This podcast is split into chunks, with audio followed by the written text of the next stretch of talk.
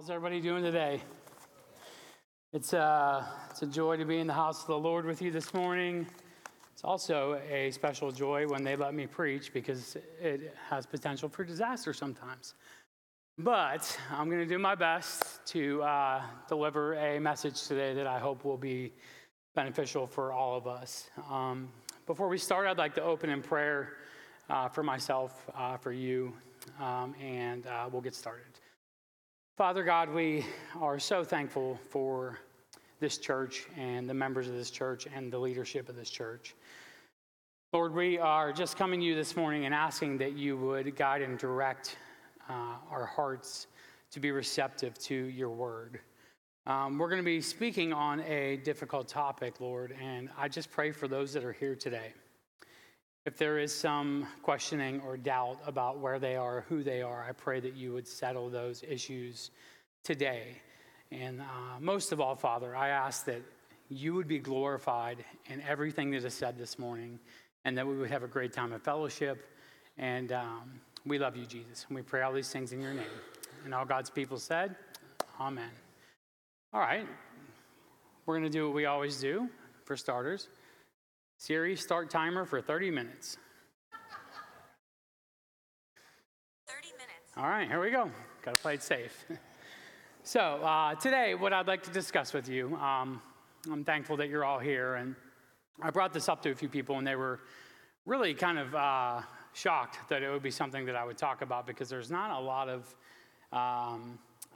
guarantee in the topic, but we're going to try and do our best to put some things out there to give you some assurance. And so today we're going to talk about the assurance of our salvation. How do we know that we're actually a child of God? How do we know? I'm not outside the tape. How do we know that we're assured that we are believers, that we're actually going to go to heaven? This is without a doubt in my mind the most important thing that we should ask ourselves. And I wouldn't say that you should be afraid, but the Bible does say that we should examine ourselves to see if we are in the faith. And so today, what I want to look at is just a way for you to determine whether you're saved or not saved, but that is strictly between you and God. I can't make that decision. I can't make that call. And neither can anybody else, so don't let anybody ever try and make that assessment for you. However, I just want to say this. There are plenty of ways to identify a believer within yourself and within other people, just by the way they live their lives, and there's other factors that we're going to look at today. But before we get started, there's two different perspectives on salvation. I'm not going to dig extremely deep into both perspectives because it can lead down a rabbit trail that never ends, and I've been down it. There's a perspective of the Calvinistic view, which I'm sure all of you have heard of, which the Calvinistic view states that once you become a believer, that you are essentially locked in. There's nothing you can do to lose your salvation. Everybody probably has heard the term, once saved, always saved, correct? So that's the Calvinistic view. They have a tulip theory. I'm not going to get into that, but if you want to look for yourself, the tulip theory goes into explaining on kind of what the Calvinist belief is. On the other side of that token, you have the Arminianism view, which states that there is the potential to lose your salvation, that you can fall from grace, and that you can actually, you can give away or lose your salvation by not being obedient to God. I actually, from a perspective of where I stand with the Calvinistic stance because of the way that I experienced my salvation. Now, I'm not saying that that's what you need to believe, but my experience was where I had such an irresistible draw from God that it was almost, it seemed impossible for me to deny his calling in my life. And that's what would be called irresistible grace. And that is part of the tulip theory. So for me, that was just part of my own experience. I'm not saying that's your experience, but again, that's between you and the Lord. So today we're going to examine various texts that I hope will ease your heart, hopefully provide you with a peace of mind as to whether you're a child of God. On the other hand, I'd also like to ask that you search deep within your heart and ask yourself if the qualities and characteristics that we talk about, do they really match your life? And so, in the end, I must reiterate that going to God, again, as I said, is the surest way to determine where you stand with him. The Bible says that Romans 8:16 that we should prayerfully ask the Holy Spirit to testify with our spirit that we are the children of God. So when somebody asks me, Pastor John, I don't know if I'm saved, or how can I know that I'm saved? The passage that I will always direct them to is that particular passage, because if the Holy Spirit does live and dwell within you, the Holy Spirit is going to give you that assurance that you are God's child.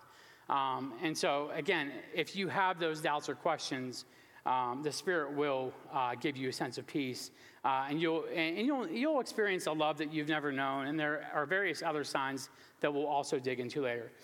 Before we jump into the actual points of the sermon today, I want to pose the most obvious question. Do you believe that it's legitimately possible that we can have assurance of our salvation? Can we truly trust that we're going to heaven for all of eternity? And my answer, I would say, is undeniably yes. I believe that we can know that. For starters, it's important to mention that I myself would like to believe that everybody sitting in this room is a believer. I would love to believe that, but I can't say that. But I also know this, that we've all, in our walk with Christ, whether it's been for 1 week or whether it's been for 50 years, I'm sure have all experienced some doubt, and we've struggled with the question of who we really are. We have maybe made mistakes. Not maybe. We have made mistakes as believers. We know that. We don't instantly become perfect when we are saved. So when we experience these times of searching and questioning with the doubt, these can be opportunities for us to push deeper into our understanding of the Lord. God does not rebuke his people for honest inner struggles. Hear me again. He's not going to rebuke you for an honest inner struggle with where you stand. It's okay. It is okay. He doesn't question. He's not going to fault you for having questions, emotions. And even in the midst of those doubts and darkness, we can show God's presence through faithful living. We can show that he is a good God by continuing to do the things that he's called us to do. I don't think I need to bring him up, but I'm sure we can never forget doubting Thomas, right? We know him. And we also know Peter, who denied Jesus 3 times. And again, I'm not going to expound too much on this topic, but in times of doubt, you may be encouraged to reflect on the ways God has shown himself to be true to you and not be afraid to face questions. And so that will deepen your relationship with him. So just when you go through those valleys where you wonder, example, I went through, all of heavy bouts of illness, it was just terrifying and really, really started to get me down. And I started to question, why is this happening? God, what are you doing to me? And then I looked back and I started to remember all the goodness in my life and all the good that God had done. And it just really changed my perspective in knowing that even though I was walking through that valley and having a struggle, I was going to be okay. And so are you. It may be tough, but you are going to be okay. And so, don't be afraid to ask questions so that you can deepen your relationship with God. So if you were to ask, what is assurance? If you actually look it up in the dictionary, I think it's important that we actually know what the word means. I'm not going to give you the Greek definition. It's pretty basic. It's a positive declaration of confidence. It's a promise. Assurance is a promise, which is a guarantee. It cannot be broken. It is something that once it is said, it's done. The Bible tells us in the book of Ephesians 4:30 that do not grieve the Holy Spirit of God by whom you were sealed for the day of redemption. Sealed is known as a guarantee or promise. In biblical times when you had a seal, it was irreversible. You couldn't go back on it. And so it's essentially the same thing with our salvation from my perspective and what I believe the Bible says. One thing that I firmly believe is this. I don't believe that God wants you to wake up every day of your life asking or questioning internally as to whether or not you're really saved. Can you imagine a life like that? Can you imagine waking up every day asking yourself, did I do enough yesterday to be in a good stance with God? That would not be a pleasant way to live. And so he doesn't want you to question whether you're his child. Did we mean it when we surrendered? The sad reality is that people do end up struggling with this. And I'd like to try and put your mind to rest on this topic, but we're human. We are going to struggle. I also want you to I want to be sure of this too. This is equally important. Just as much as I want you to believe and be assured of your salvation, I also want you to know this. I don't want you to be misguided into thinking that you're somebody that you aren't.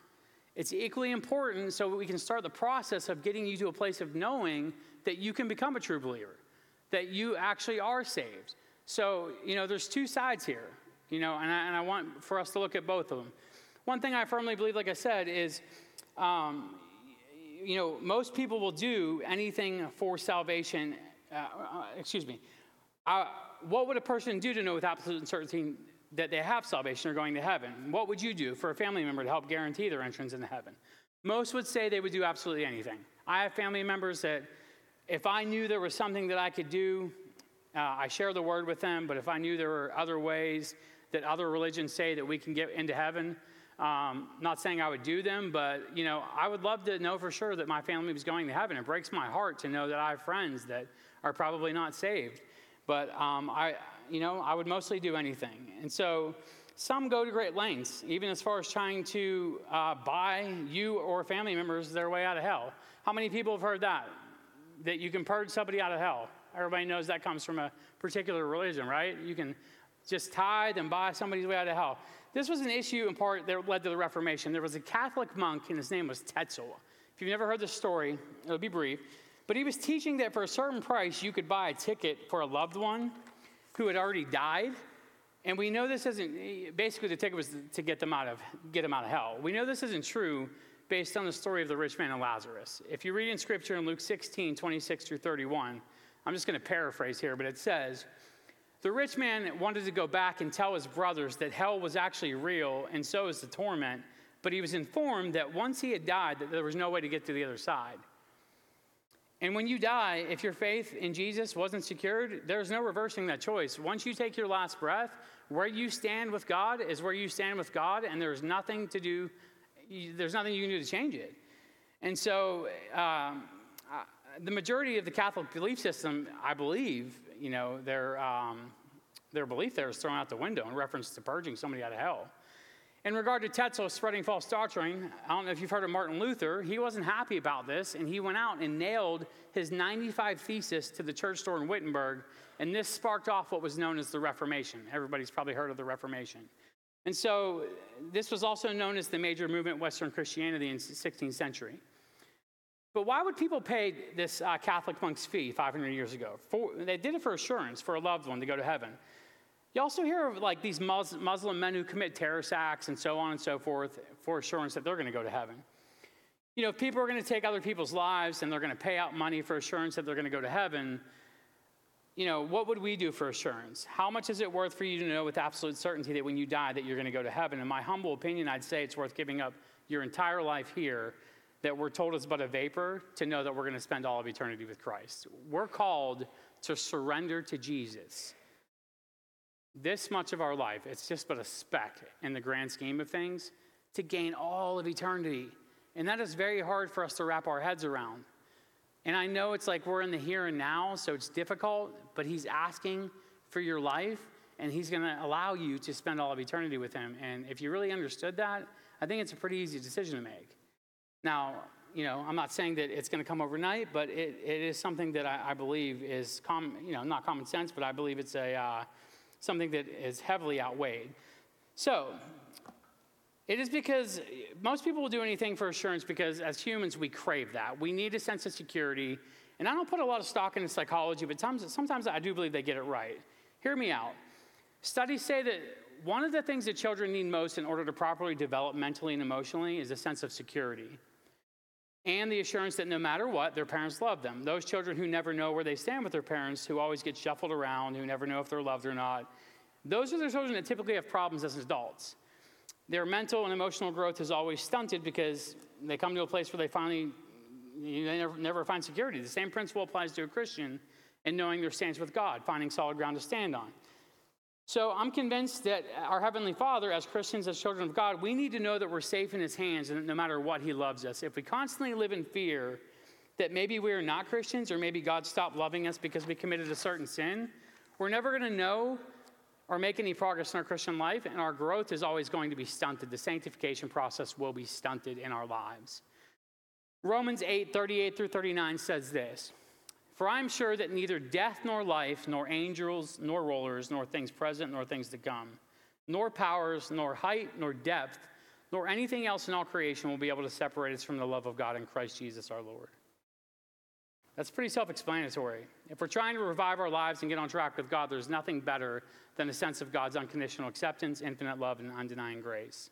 And the good news is that gaining assurance doesn't take money, and it doesn't take any amount of works.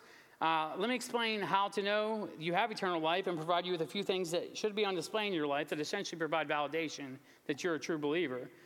All you need to be sure that you're a true believer is just by placing your faith in Jesus. This is why it's so hard for us as people to believe that we are saved, because it seems so simple, but so difficult too. You have all these other religions that are all works-based, and then you have Christianity that says, just place your faith in Christ. And for us, it's like, well, don't I have to do something else? Don't I have to work? Don't I have to earn something here? But that's the way we're wired. We're wired to feel like we have to work to gain, right? That's not the case here, and that's why it's so difficult. It seems like, it would be common sense, but it really isn't. It's a real big struggle for a lot of people, even myself. So we're going to talk today, the first point we're going to make here is assurance of salvation is based on God's word. Assurance of salvation is based on God's word. J. Wilbur Chapman tells the following story of how D.L. Moody used John 5:24 to help him get assurance of salvation. He said he was studying for ministry, and he heard that D.L. Moody was going to preach in Chicago, and he went to hear him. Finally, he got in to see him. He said he would never forget the thrill that went through him when he came and sat down beside him as an acquirer, D.L. Moody. He asked if he was a Christian, and he said to Mr. Moody that, "I'm not sure whether I'm a Christian or not. I actually don't know." He very kindly took his Bible and opened to the 5th chapter of John, and the 24th verse, and it reads as follows. "Verily, verily, I say unto you, that he that heareth my word and believes on him who sent me has everlasting life, and shall not come into condemnation, but is passed from death unto life." He says, "Suppose you had read it through the first time. Wouldn't you think it was wonderful? I read it through," and he said, "Do you believe it?" I said, "Yes." He asked, "Do you accept it?" And I said, "Yes." "Well, then you're a Christian." "Mr. Moody, I sometimes think I am, and sometimes I'm afraid I'm not." Mr. Moody kindly said, "Well, read it again." Then he said, "Do you believe it?" I said, "Yes." "Do you receive him?" I also said, "Yes." Well, he said, "Then you're a Christian." I just started to say over and over again that sometimes I was afraid that I was not a Christian, when the only time in all the years I knew him, Jesus did nothing but love me and was graceful and compassionate with me. Moody looked over and said, "See here, whom are you doubting?" Then he saw for the first time that when I was afraid I was not a Christian, I was actually doubting God's word, not God himself. I read it again with my eyes overflowing with tears. He said, "Since that day, I've had many sorrows and many joys, but I've never doubted for a moment that I was a Christian, because God said it. If God says it, it is true." And so I also want to just give you one more passage that verifies that particular topic that I made. And it's in John 10:28-30. It says, "My sheep listen to my voice. I know them, and they follow me. I give them eternal life, and they shall never perish. No one will snatch them out of my hand. My Father who has given them to me is greater than all, and no one can snatch them out of my Father's hand. I and the Father are one."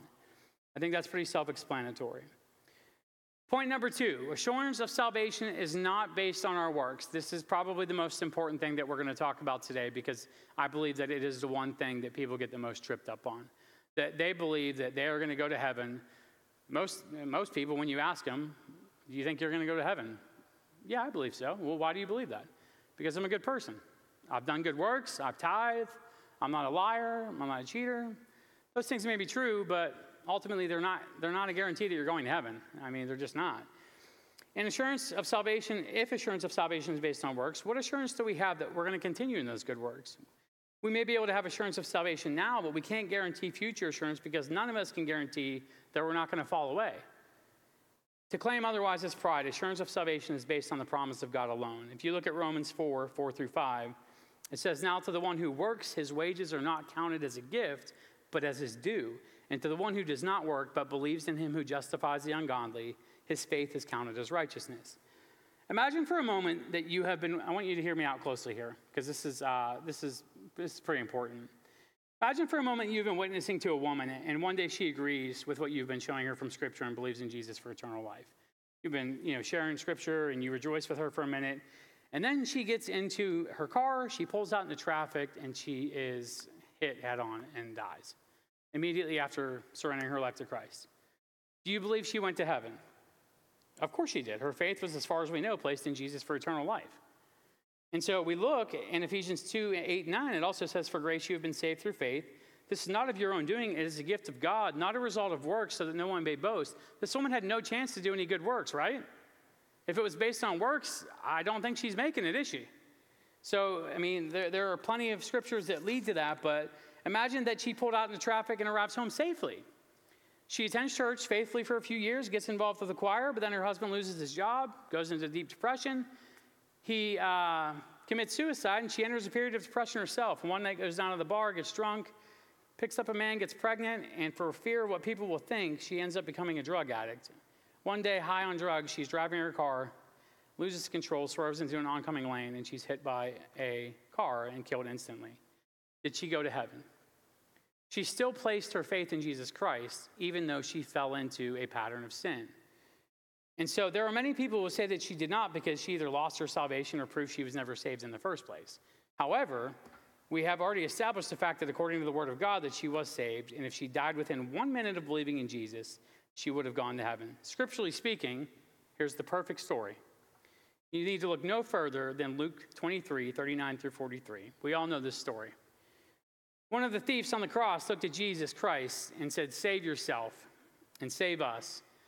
This is paraphrasing. But the other said, "Do you not fear God? We are receiving what we deserve, but this man has done nothing wrong." And he said to Jesus, "Remember me when you come into your kingdom." Jesus replies, "Truly I say to you, you will be with me in paradise." You see, brothers and sisters, it's never too late. And this thief had no chance to perform any type of good works that Jesus would be able to assess to determine whether or not to grant him salvation, if that's the way it worked.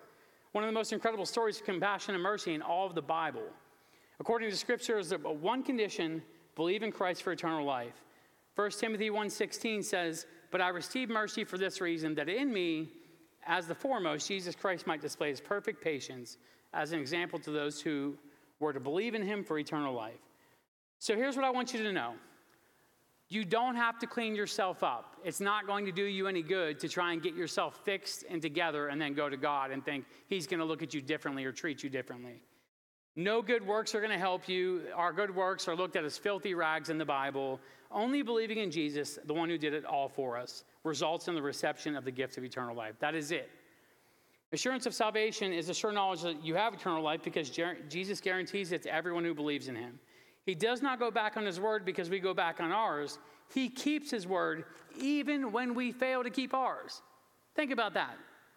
Jesus keeps his word even when we don't do what we say we're going to do. That is astounding. That is the definition of mercy and grace. I mean, it's incredible. So this is a powerful truth for serving God effectively. It's very difficult to serve God if you never know where you stand with him. This is why Satan loves nothing more than to make us doubt God's eternal love for us. Satan loves to put a wedge in there, but if we know we have eternal life and that God loves us and forgives us infinitely, then we are liberated and free to serve him with all of our energy and passion. Outside of this, all you're going to do is waver in and out and be tossed like a wave to and from. You've heard of that passage. Our lives will be filled with constant struggle, doubt. When this happens, it can wreck you in every capacity of your life, spiritually, mentally, physically, financially, so on. It can cause health problems, anxiety, stress. You know how it goes. So let's say you are struggling with assurance of salvation and you remain in that condition over time. What would motivate you to continue in doing good works? Surely one of the main motivations would be fear of hell. Since to lose assurance is to cease to believe Jesus' promise, once our motives are so corrupted, even the good works we do lose their ability to please God. I've been around a lot of people who believe they can lose their salvation and think they need to provide proof of their place with God. And I've also been around a lot of people who are fully assured based on the way they live their lives and trusting what the Word of God says.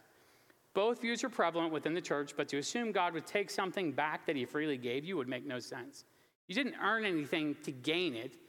So, he's not going to take back a gift that he's given to you. You can't lose something that you didn't earn to begin with. So let's look at some texts real quick. We're going to wrap up here briefly that show us God's heart on the assurance of salvation. 1 John 5, 9 through 13. 1 John, if you want to know whether you are a believer, I would strongly advise you to go to the book of 1 John, which is written to the believer. It is a book that is written to basically get you to ask yourself some questions. It's to the believer, and it will help you understand, am I who I think I am? 1 John 5, 9 through 13 says, if we receive the witness of men, the witness of God is greater. For this is the witness of God, which he has testified of his Son. He who believes in the Son of God has the witness in himself. He who does not believe God has made him a liar, because he has not believed the testimony that God has given of his Son. And this is the testimony, that God has given us eternal life, and this life is in the Son.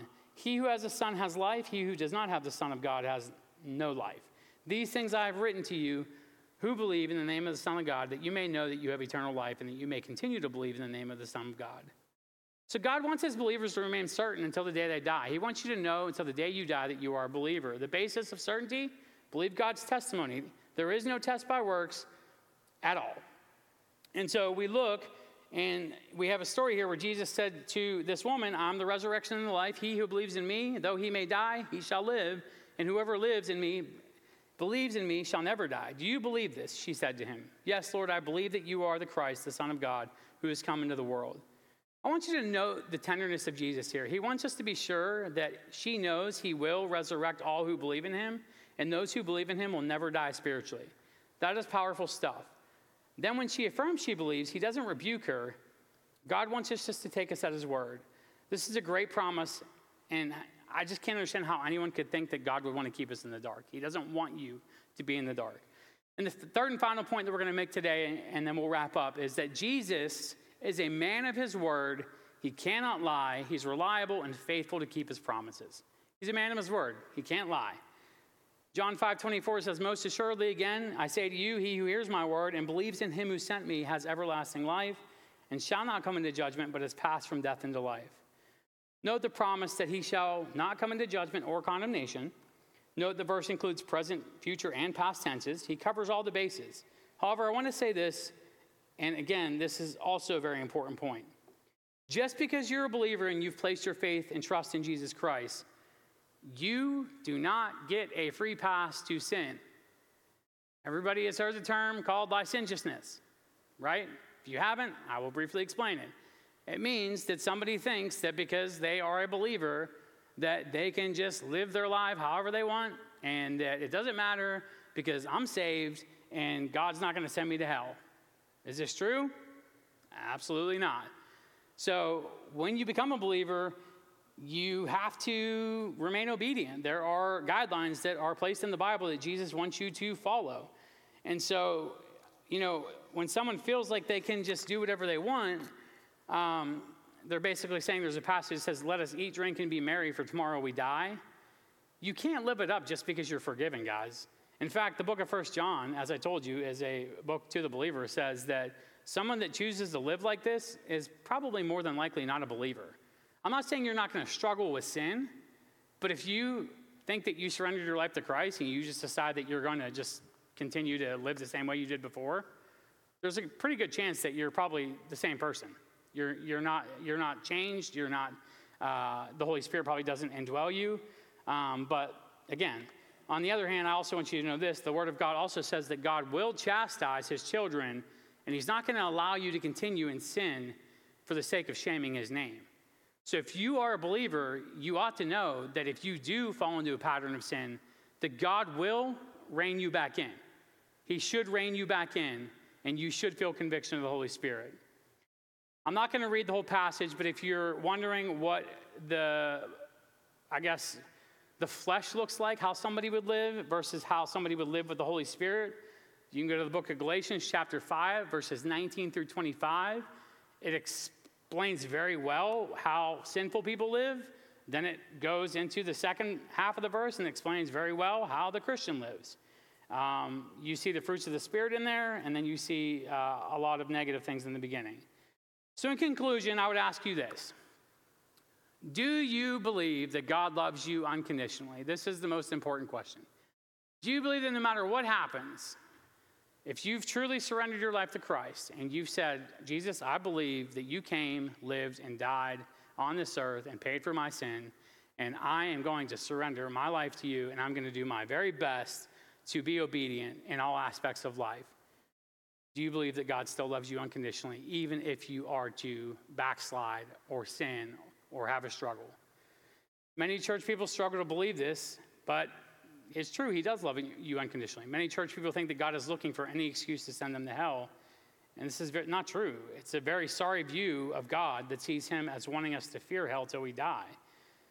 What human parent does that with their kids? Are we better parents than God? Of course we're not. Since we are made in God's image, it makes sense that we want our children to be secure in our love just as he wants us to be secure in his. Rejoice in your eternal life and in your good God. Assurance of salvation is meant to encourage, motivate, and brighten us. Tough times call for solid rock certainty. In closing, if you want to gain assurance of salvation, as I mentioned, the book of 1 John, chapter 5 specifically, has several questions that it will ask you to determine whether or not you're a believer. I'll read just a few of them, but there are 10 questions in there that I went through the passage and wrote them out. And you can look at these questions and you can get a pretty good, you can get a pretty good observation of where you are. What has God given us? Who has eternal life? How do they get eternal life? Who does not have eternal life? Is there an alternative? Has this been written so that we may hope we have eternal life? Would God lie to us? And have you received the Son? Those are just some of the questions. Lastly, according to 1 John 5:11-13, if you have believed in Christ for eternal life, you have eternal life. Brothers and sisters, our salvation cannot and should not be based on our feelings. We've talked several times in the past on how those come and go and they can't be trusted. The enemy wants you to doubt God's goodness, just like he did in the garden with Adam and Eve. When you become a believer, you don't become perfect and will continue to struggle with sin until the day you die. Don't let anybody tell you anything different. Now, I do want to say this. Though sin shouldn't be a common theme in your life, it should diminish over time and the struggles with it. It should become less and less as you live your life. The sanctification process should allow you to become more like Christ and less like yourself. My 30 minutes are up, but I'm going to take 2 more. So if you want to throw a tomato at me, now's the time. So, as I mentioned, sin should not be a common theme, but rest assured that you will more than likely always be struggling with something. However, the conviction of the Holy Spirit shall always remain for the believer. Do not give Satan over to your mind or give him the opportunity to doubt what you know to be true, and stick to what you know the Word of God says. Furthermore, I'd like to encourage you to remember that God's Word says, and never forget it, if you have truly trusted Jesus as Lord and Savior, you can be assured that you are his, and that no one will pluck you from his hand, John 10:28. If you're struggling today, I would encourage you to get with myself, Pastor John, one of the trusted leaders in the church, a trusted friend who can talk you through these tough times. In closing, if we can put it up here real quick, I know we probably had some struggles with the slides that are a little mixed, but this is probably the most important slide if you're sitting here today and wanting to know, am I a believer? This isn't guaranteed, but it's pretty close. Here are a few signs of the true believer. If these are present in your life, you should find peace and comfort in knowing that you are saved. Number 1, you're filled with the fruits of the Spirit. Love, joy, peace, patience, faithfulness, goodness, kindness, self-control. Everybody's familiar with those. You have repented and turned from your sin. Number 2, you've repented and turned from your sin. You have a deep hunger for God's word. Number 4, prayer and Bible study are a regular part of your day. 5, you no longer desire the things of the world. 6, you have a deep desire for others to know Jesus. And 7, there is evidence of a changed life. You look at the person that you once were and the person that you are today, and they're completely 2 different people. And that's my story. I am, still struggling with things, but I'm a completely different person than I was 10 years ago. And I want to say this to you. As I mentioned in the beginning, there is no surefire way that I could come up to you and say, yeah, you're a believer. That is between you and God. So if you are sitting here today and you are struggling, please go to God in prayer, and please see somebody and talk to them about it. It's the most important thing that you're ever going to do in your life is surrendering and committing yourself to Christ. It's the only thing that really matters. The Bible says, seek ye first the kingdom of God, and all these things will be added to you. By surrendering your life to Christ, it doesn't mean that everything's going to be perfect, but it certainly means that you know where your eternal destiny is. And that's what's most important and should matter most to all of us. So I hope that you're able to take something from this. I hope you were able to look at your own life and make a decision, or look within yourself and say, I'm pretty certain that I am who I think I am. And if those characteristics don't line up with your life, then I think you need to go to God and just ask him to help you along that process, and he will. He will not cast away anybody that comes to him. So I'm going to wrap up in prayer. I'd like to thank all of you for being with us this morning. We love you guys, and I'm going to make two quick announcements after the prayer, and we'll get out of here. Very brief.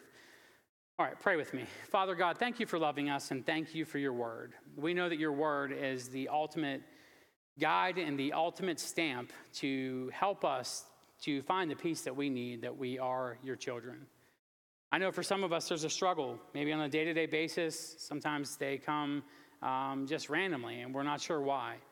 But Lord, I'd like to ask that for somebody in the room or multiple people in the room, that you would give them the assurance that they are a believer, that the Holy Spirit would testify with their spirit that they are the children of God.